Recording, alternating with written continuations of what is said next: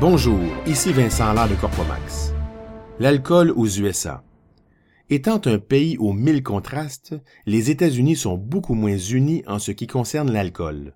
En vertu du 21e amendement de la Constitution des États-Unis, ayant suivi une prohibition qui a duré 13 ans, chaque État est libre de réglementer la distribution, la vente et la consommation d'alcool sur son territoire. Alors que certains États permettent la vente d'alcool à peu près partout, supermarchés, épiceries, garages, pharmacies, etc., d'autres contrôlent totalement sa distribution par le biais de liquor stores, propriété ou non de l'État concerné.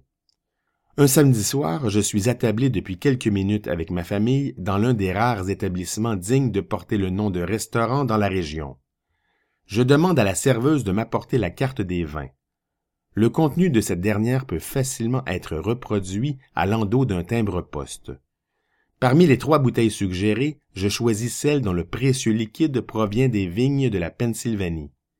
Quelques minutes plus tard, la préposée à notre bonheur alimentaire me présente le contenant du fluide alcoolisé et déverse ce dernier dans nos coupes cristallines. Et le bouchon? Quel bouchon? Jamais cette bouteille ne fut débouchée devant moi, le préposé au bar l'ayant fait seul dans son coin. Mon appendice nasal ne peut donc point humer les effluves du raisin liquéfié sur le liège protecteur. Cette étonnante réalité se répète dans une multitude de restaurants. Je constate aussi que les Américains du coin ne consomment que peu d'alcool au restaurant.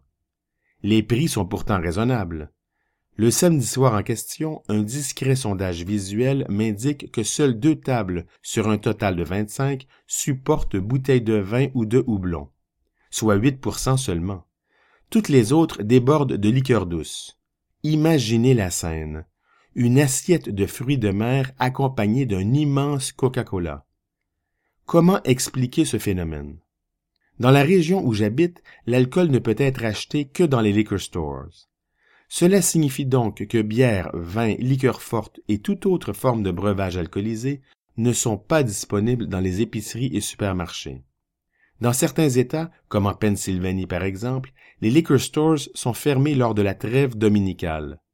Donc, les perpétuels assoiffés doivent faire leur provision au plus tard le samedi en fin de journée. Ou encore, ils doivent se déplacer le dimanche vers les États voisins, plus libéraux, pour équérir leur breuvage favori. Autre particularité, je ne connais aucun restaurant du coin où il est possible d'apporter son vin, comme cela se fait couramment au Québec et rappelons l'âge minimal de 21 ans pour acheter ou consommer de l'alcool dans les établissements licenciés, alors que dans le reste du monde, l'âge minimum est généralement de 18 ans. Enfin, la tolérance policière envers les conducteurs en état d'ébriété est heureusement inexistante. Récemment, je vais au resto avec un ami. À cet endroit, la bouteille choisie m'est présentée pour approbation avant d'être débouchée. Mais il y a un problème. Notre serveuse ne sait pas comment enlever le bout de liège qui protège l'accès au bonheur rouge vin. La gérante est donc conviée à notre restaurant, confiante d'en imposer par son titre et son expérience. Malheur!